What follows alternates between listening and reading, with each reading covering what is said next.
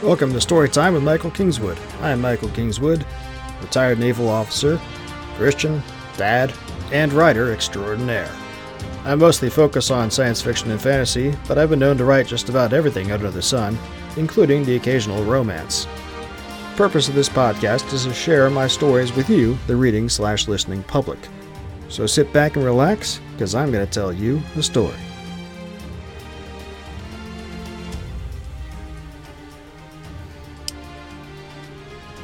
Okay, so this is new. I haven't done this before.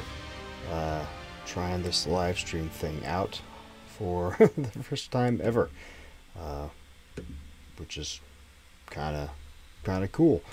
The um, yeah, it's uh, just after uh, hanging out with Aaron last week, I went ahead and uh, decided to. She basically was uh, was uh, learned about what all the various um, tools are that live streaming requires, and I said, "What the heck? I'm gonna start uh, trying this thing out." Uh, so here we are. No doubt, this is gonna be extremely ugly to start with, and uh, that's okay. But uh, wanted to do this primarily because tonight I just finished watching uh, for the first time ever the uh, the Mandalorian series, and I figured I'd share some thoughts on it uh, right now with you guys, the zero or two of you who happen to be out there who may be looking at it, um, but that's okay. Uh, it's the first time out, and uh, we'll just see how it goes. Um, sorry, I'm telling some people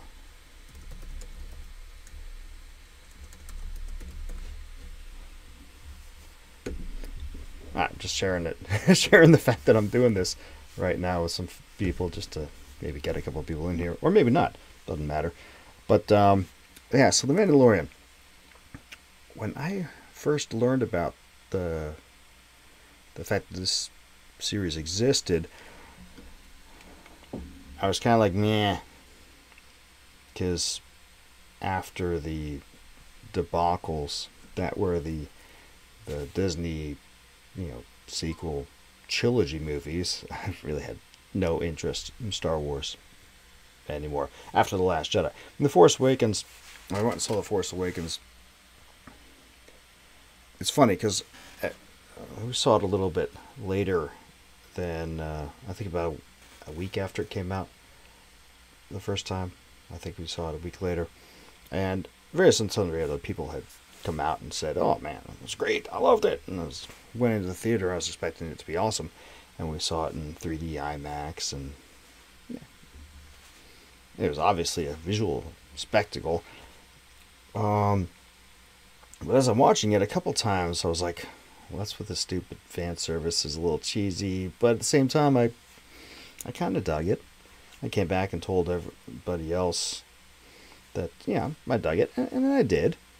Um, because there's a lot of, okay, looking back on it, there's a lot of chicanery and silliness. And um, there's not a lot of depth to it. But on the first viewing, there was enough there to uh, to dig into at least a little bit. It's the, the standard uh, mystery box thing. It was like, who the hell is Rey?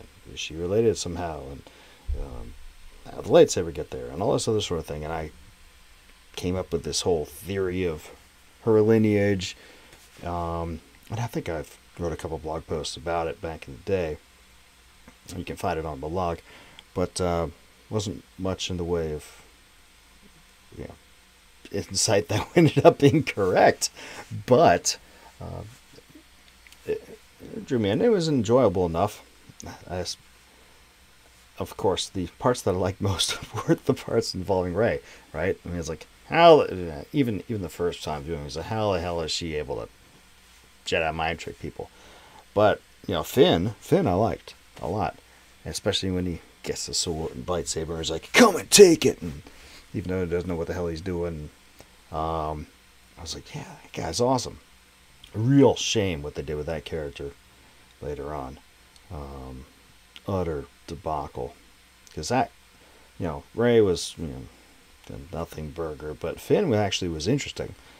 Um, they could have done great things with him, but they never did. Anyway, but but going into the the Last Jedi, I was like, okay, there's enough there. I hope slash think they'll do something cool with this. And of course, the exact opposite happened, right? This debacle, and I, I never went and saw. The, in fact, I read I read a long blog post about how much The Last Jedi sucks. Basically, as soon as I got back from seeing it. Um, it sucks so bad. Man, me and the ex-wife had split up by then, but we still went and saw the movie together because we both like Star Wars, and it's one of those things that we're we're not enemies, right? We're still friendly, you know, because we gotta take care of the kids together, and because we're legitimately friendly. Um, she hated it so much she didn't remember even remember we'd gone to see it. Um, but that's anyway. I wrote a blog post about how much it sucked. Pretty much as soon as I got back from seeing it. And, um, yeah, as a result, I never went and saw Solo. Uh, I did see uh, Rogue One, but only after it came out on Netflix. Um, I never went and saw The Rise of Skywalker, or I guess really The Rise of uh, um, Palpatine, right? Although I've seen enough and, and know enough of... from watching reviews and reading enough, I know the plot of the whole movie, and I know exactly what happened, which is the other reason I'm never going to see it, because, and, uh, it's just, what, the, what, in, what in the hell, as, as soon as they started, to, uh, from the moment the trailers came out, it's like, bringing Palpatine back, what the, f- okay, you guys have, you guys have no clue what the hell you're doing, which, you know, after what Ryan Johnson with The Last Jedi, he completely torpedoed the entire series, so I mean, in reality, what the hell are they going to do? Uh, but, still, it's inexcusable. Um, you know, J J's uh, mystery box thing is, can be interesting, except that he goes in and has set up these mystery boxes and never has an idea of how to, has no clue how to solve them, and so... It just like with the uh, like with Lost, uh, total letdown when the final solution comes out. Cause like, huh? Same thing here, but worse because in the process of having no resolution, they spat on all the characters that you loved, and uh, completely destroyed everything the characters you loved did. So, so thanks a lot, jerks. Uh, as a result, when uh, The Mandalorian heard that was coming out, I had no interest. No interest in anything in Star Wars. Uh, not just because of that, because I'm convinced that Disney is an evil, satanic, culture-destroying company that is intent on destroying culture for satanic, evil purposes. Which I know is repetitive, but, yeah, yeah it's true also. Um... So I resolved never to give them any more money, and uh, so I'm not getting Disney Plus and all that stuff. But lo and behold, the ex-wife sort of came to the rescue because she does, doesn't care about any of that. She's like, "Oh, good Disney! I'm gonna buy Disney Plus. It's cool." It's like, oh, "Great, well, have fun with that." But you know, she came over one day and installed Disney Plus on my Roku T V and signed in on her account, and it's like, "Here, you can use my account. Watch it." I'm like, "Well, I'm not gonna." And then I. Sitting there thinking, and I was like, well, there's a couple of those old Avengers movies I never saw. I don't go with it. And there's, oh, wait, yeah, oh, I heard The Mandalorian's good. So over the last month, I've been watching The Mandalorian and realizing, holy cow, this actually was good. And, you know, Jon Favreau and Dave Filoni and so, did it. And, you know, like Jon Favreau's work, I don't know Dave Filoni, except that before now. But, you know, from hearing Doomcock, and other people talk about the series, like, like oh, it's great. They're, it's great. They respect it. Respect the legacy, and it's great. And it's like, okay, cool. Well, we'll give it a chance. And, well, yeah, holy cow, this is how you do a follow-up series that's respectful, but while doing something new. Which is the other reason the Disney sequels to Star Wars sucked, because it wasn't anything new. You know, all they had to do was go to Timothy Zahn and throw him a bunch of money and say, we're going to make your Thrawn books into a se- into movies. Boom! There's your se- there's your follow-up sequel trilogy, right? I mean, it would have been infinitely better than what they did. Um, whereas, yeah, it's still not, technically not new, because those books have been out for, you know, jeez, I was reading them in high school. Jeez, almost thirty years now they've been out, but um, still have been better what they did. But here, The Mandalorian, it's cool. It's a riffing, new riffs on the um, established music, which was great. The hard to uh, hard to say what I like most about it. But, I mean, from a T V series perspective, I love how they introduced characters and then brought them back several times. Um, I know everybody who uh, watches it was like, yeah, Gina Carano, Cara Dune, yeah, it's great. And, and I agree, she was cool in it.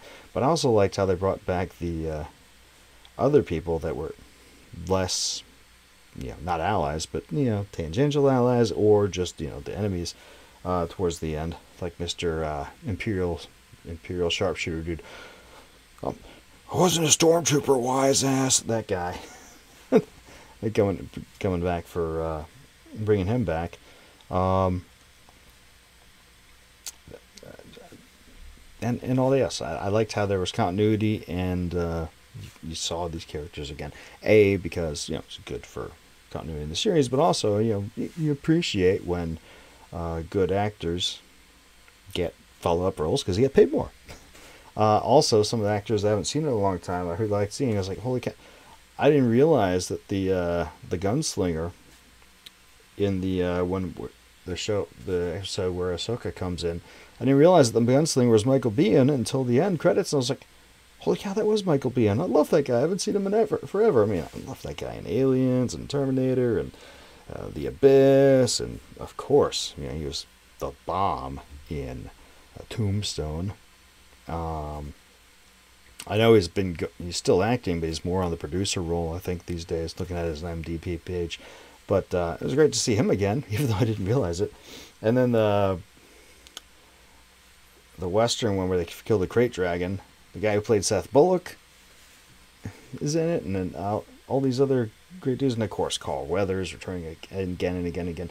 I mean, it's like it's it's just great to see these uh, great actors who, in some cases, I haven't seen in a while, have cool little roles, or cool big roles, as the case may be. Um, I mean, I mean, Moff Gideon, that's the guy from Breaking Bad, the drug dealing dude. Uh, what was his name in Breaking Bad? Uh, yeah, he was awesome. He's awesome again. I mean, and of course, uh, everybody, and you know, I knew what was happening, going to happen in the final episode of season two because I, I watched Doomcock. And Doomcock was going on. Return of Luke Skywalker. It was awesome. I was like, so I knew it was coming. But even still, when it sh- when it happened, I was like, dude, that's great. You know, and that's how you do it respectfully. Um, I know C G I, C G I de-aging, whatever the term for it is. Um, they did that way back in Tron Legacy. You know, almost almost ten years ago now, and people were like, haha, it was stupid cheesy then, but. Um, I still think that looked pretty good, but it looks much better now. Um, yeah. So, yeah, I thought that was uh, pretty, pretty great. Um, interesting to see what happens in this uh, third season that's going to be coming out here. As I understand it, the uh, um, as I understand it from again from Doomcock.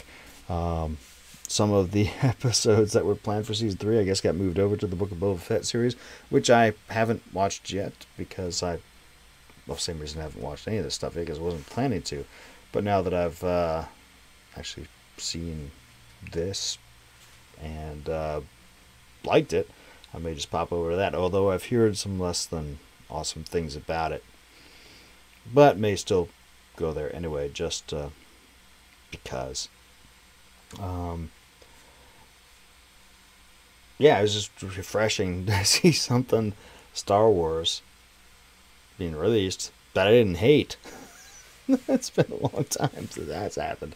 Um, yeah, still don't like Disney. Still don't want to give Disney any money. Still think they're a satanic evil corporation that's trying to destroy culture for satanic evil ends. But this particular one uh, was this particular show that they did was was pretty cool. I kind of dug it. It was. Uh,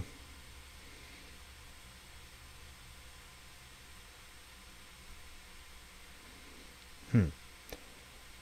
So. Um, yeah, sorry, just got distracted by uh, a message. The somebody said they hear and hiss. You know what it is? It's the fan on my computer.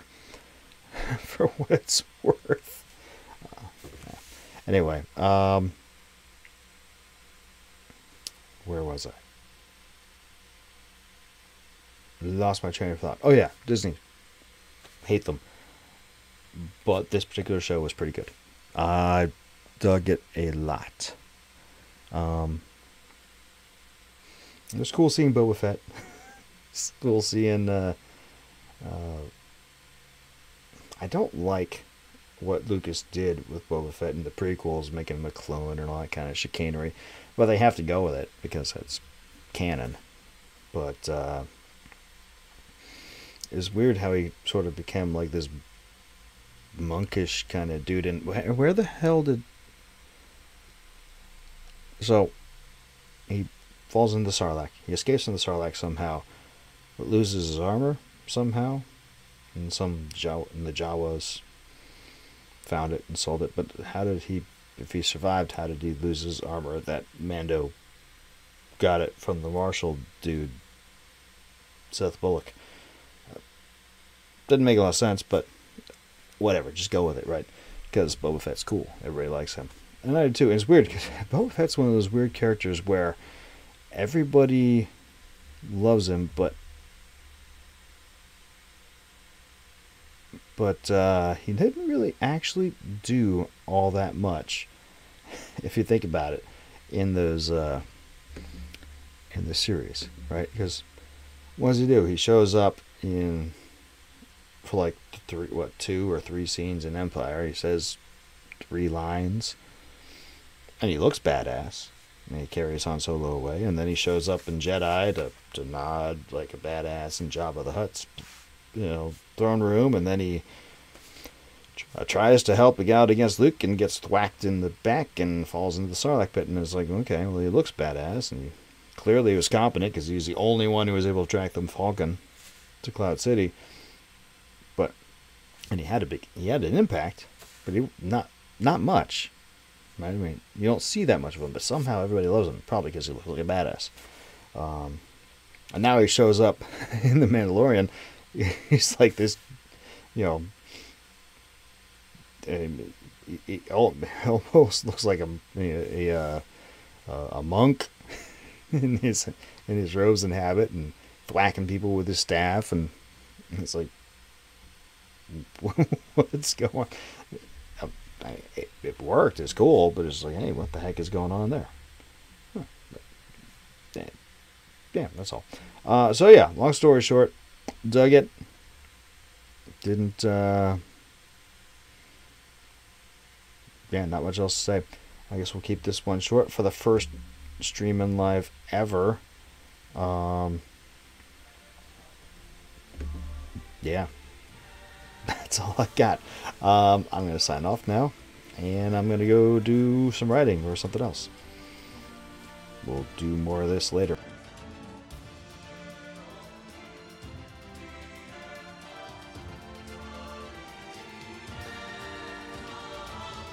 Thanks for listening to Storytime with Michael Kingswood. For information on my books, visit michael kingswood dot com or visit my web store at s s n storytelling dot com. My books are all available through all the various e-tailers, but buying direct from me nets me the most profit. For information on new releases and other special deals in the future, sign up for my newsletter on my website. Storytime with Michael Kingswood is copyright of Michael Kingswood. Intro and outro music is copyright Jean Paul Zogby, licensed through stock music dot net. All rights reserved.